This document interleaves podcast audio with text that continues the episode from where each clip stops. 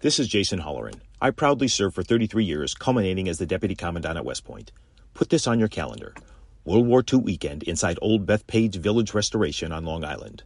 Scores of operational vintage armor. In formation, May 18th and 19th. Nassau County Executive Bruce Blakeman invites you to join him in saluting America's greatest generation and all those who have worn the uniform in defense of our freedoms.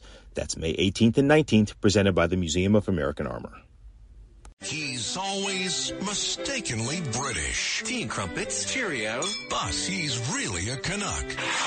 Known on all seven continents. Oh, I know who you are. America's undocumented anchorman. He's a recording star and a TV star. Tuesdays, James Golden, aka Bo Snerdley, presents Mark Steyn. And yes, ladies and gentlemen, America's undocumented anchorman joins us. And we have questions. Mark?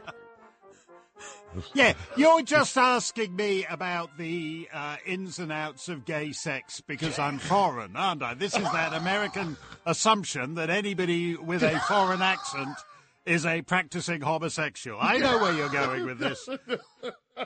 I was making no such. I mean, Oscar Wilde. I mean, you know, no, uh, uh, Mark. Uh, Yeah, yeah. these Okay. terms, these these books that are in Florida schools, these woke books that people are saying should stay in schools, uh, uh, teaching children all kind of things. I don't know some of these terms. I find that very hard to believe. Okay, I won't. I won't press the issue. No, no, I, I own. I, what were they again? You were talking about uh, rimming. I think that's something. Isn't that something to do with American football? I'm pretty sure. I'm pretty. And uh, what was the other one? Strap, Strap strap on? on. Strap on. Strap on is a rapper. He did a duet with Rihanna at the halftime show a couple of weeks back. Strap on, I love him. I got all his albums. And, and I wonder after did Strap On actually sniff his own fingers too? Strap, strap. Believe me, strap on doesn't need to do that. It's a. Uh, he's You know- very. I, do you know I, what I find so odd about this? These are books that are be are in the classroom of American schoolhouses. Now, I I had uh, the misfortune to go to an English boys' school where you had to pick up the ins and outs of gay sex in your own time in recess, uh, which is what they'd uh, call it. So, you know, you'd see a couple of the lads sort of uh, emerging from the back of the bicycle sheds with a slightly flushed look on their face.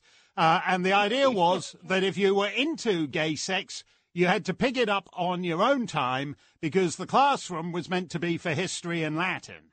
Now the gay sex is being taught in the classroom, and if you want to pick up a little bit of history and Latin, you have to duck out behind the bicycle sheds during recess and pick it up on your own time. That's how nutso the and how inverted uh, the entire educational system. The idea that you would have to, I can tell you something, having been to an English boys' school, and uh, you know, if you're uh, out camping in the moors with the uh, with the cadets, the military cadets, as I did, and you and you you were trying to sleep, and a couple of the other fellows were getting a little frisky down the far end of the tent. The idea that you would have to teach gay sex in schools would be absolutely incredible. Anyone who's into gay sex figures it out pretty quickly. The idea that you, oh, we, uh, no, we were going to start teaching it in fifth grade, but it's so complicated. I think we should prepare children by starting to teach it in pre-K.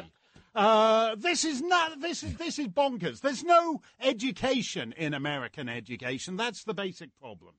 It's a great place to go to pick up Oh, and now Miss Scroggins today is going to teach the second graders all about using a strap on. It's pretty obvious to everyone except you, James, when you see a strap on, what it's for and where it goes. You don't need to teach it. Ah, Mark, you are national anthem. I hope that you were insulted by this because I think we would find it insulting if someone changes a word in your national anthem. Hmm. The singer, Jully Black, I've never heard of her before, but Mhm. she's very popular, I guess, up and she's a legendary Canadian Yes. singer and songwriter. yeah, she sang the Canadian national anthem at the All Star game, Hmm. and then she decides to change the words. Yeah.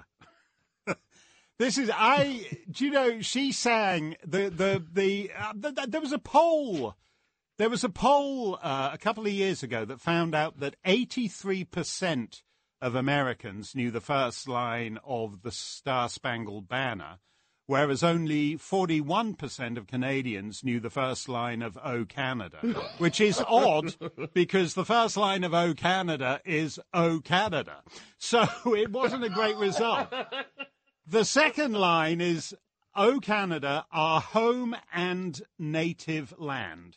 And this singer at the NBA game uh, changed it to our home on native land, implying uh, that the white man stole it all from the Indians and the Inuits. And I resent this slightly because 20 years ago, the last time they were going on about rewriting O Canada, I made this joke in the newspaper, in the National Post of Canada. I just a sort of throwaway la- line. I said, O Canada, this is what they should change it to. O Canada, our home on native land. Uh, you know, everybody laughs and then turns the page. This woman is getting hailed as a hero for changing that word, our home on native land. It reminds me of something. Uh, uh, the great Broadway director, George Abbott, the director of uh, Pajama Game and Damn Yankees and on and on and on, he told me long, long ago the quickest way to make a million dollars is to take the thing that makes you laugh the most and play it for real. Because he'd, ha- he'd done this play in the 1920s uh, called Coquette, which was all about the morals of the old South, you know, shotgun weddings and things like that. And it was written as a comedy, and in previews it was terrible. Nobody laughed at the comedy. And then he had this inspiration three days before opening night to just play it for real as a melodrama. And everybody in the audience is suddenly weeping with la- uh, we- weeping with emotion. They're crying. They're how, and that's what this was. She took my twenty-year-old joke, and she's making a million dollars out of it by playing it for real. I can't. I mean, I'm, I'm, uh, I'm, uh, I'm, I'm, I'm giving up on O Canada. They should have made the Maple Leaf Forever uh, Canada's national anthem. Well, speaking of people making money, Al Gore is rich beyond belief. And one of the things that Al Gore has done is come up with a nice little green friendly investment firm. And it owns more than $26 billion dollars worth of share mm-hmm. in about two dozen companies mm-hmm. that have been found to, guess what? Increase gas emissions, greenhouse gases. In other words, he's becoming a multi billionaire Yeah. by the help of polluting the earth. Yeah. And no yeah. one finds it strange, I suppose. No, he needs he needs more money to fly around in his private plane, spreading the message that you uh, should be riding the bus and throwing out your uh, washing machine and beating your clothes dry down on the rocks by the river with the village women folk every Tuesday. That's the thing. He is he needs all this money to be able to fly around telling you not to get on a plane to Florida. And so because of that, uh, he needs more money than you do. And the way for him to get more money to preach his message of environmental responsibility is by investing in big polluting companies that make him a lot of money because of all the pollution they generate. So then he can tell you, the little person, not to go polluting. And that's that's environmentalism in a nutshell. Have you had a here's the carbon footprint of Al Gore's home. Have you had a look at him watching tracking all the pollution in his in his home office? He's got like all these banks of computers because he's he's like Blofeld uh, uh, in the Bond films. He's got a supervillain lair in his house, and the electricity required for it. He's he spends at his at his mansion in Tennessee or wherever it is, uh, he he he blows through the average person's lifetime carbon footprint in about six weeks. It's different for him because he has been endowed with these this intellectual insight that enables him to fly around the world in private planes, telling you just to stay home, ride the bus, eat locusts, eat crickets, and don't pollute. That's his message. I was stunned, Mark, in the New York Times, of all places, to find a story critical about Joe Biden's promises that he's made to hold the line on Social Security and, and Medicare. And the, what stunned me was the numbers. I knew that the CBO had said, okay, look, we're going broke in these things. but the numbers, the, over three decades, Social Security yeah. is scheduled to pay benefits of $21 trillion mm. greater yeah. than they can collect in. Medicare yeah. is projected to run 48 trillion dollar deficit. Yeah. No, the thing about it though is this goes back to what you were talking about at the top of the show about all the people are people don't the minute you say trillion, people don't get it because it used to be just a word you heard in astronomy, and then the United States became the first country in the history of the planet to have it as a budget item. It had never that that word trillion had never been in a budget until the United States came along. And it's so unreal to most people, they can't even think about it. Whereas all this woke stuff, if you say, oh, yes, we're, uh, we're introducing, we, are spending uh, uh 340000 on um, Michelle, oh, what, what is it they're build, her, her, her trail, a her nature trail, trail the Michelle Obama trail. I was getting confused because uh, Barack Obama's Kenyan brother managed to get some money uh, to put up a uh, Barack Obama senior memorial latrine on an interstate between Sudan and Kenya that you U.S. taxpayers wound up paying for. Uh, Lois Lerner approved that in nothing flat um, at the IRS. And uh, the thing is that people can grasp that. They, I don't know whether we need a Barack Obama memorial latrine. Uh, people can grasp it, but, but the minute you say $48 trillion, uh, nobody, oh, it's so big, you might as well spend it because nobody knows what it is.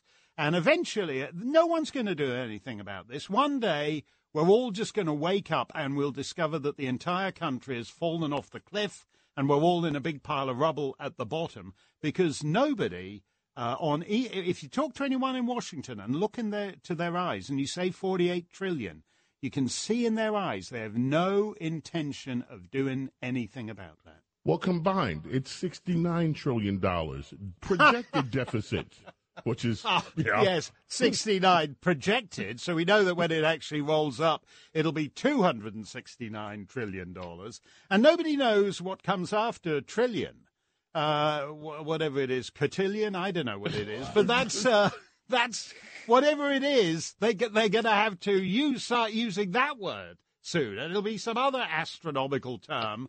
Uh, that is uh, used for some uh, galaxy however many bazillion light years away, and that will start turning up in uh, budget uh, line items. This stuff well, only ends at the bottom of the cliff. Well, before all of that happens and we fall off the cliff, we should invite people to join us in the merry month of July, hotter than yeah. July. When it's hotter than July all over the United States of America, you could yeah. be with us hanging out in the Adriatic, in the yeah. beautiful Adriatic on a cruise. Why don't tell people how to go about joining us in July? Yeah. You and I are going to be cruising uh, from Italy uh, down the Adriatic, Croatia, Montenegro to Greece. Montenegro, by the way, that's an interesting place. They don't have trillion in any of their budgets, in any of their government budgets. They don't know what a trillion is.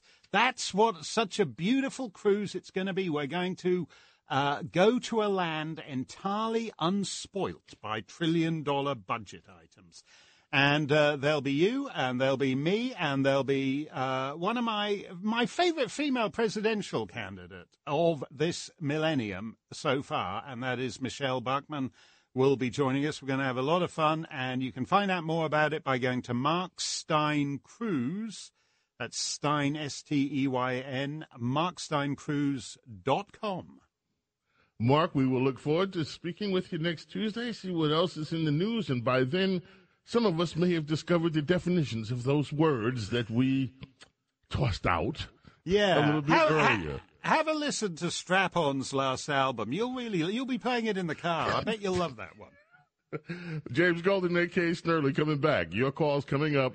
Don't go away.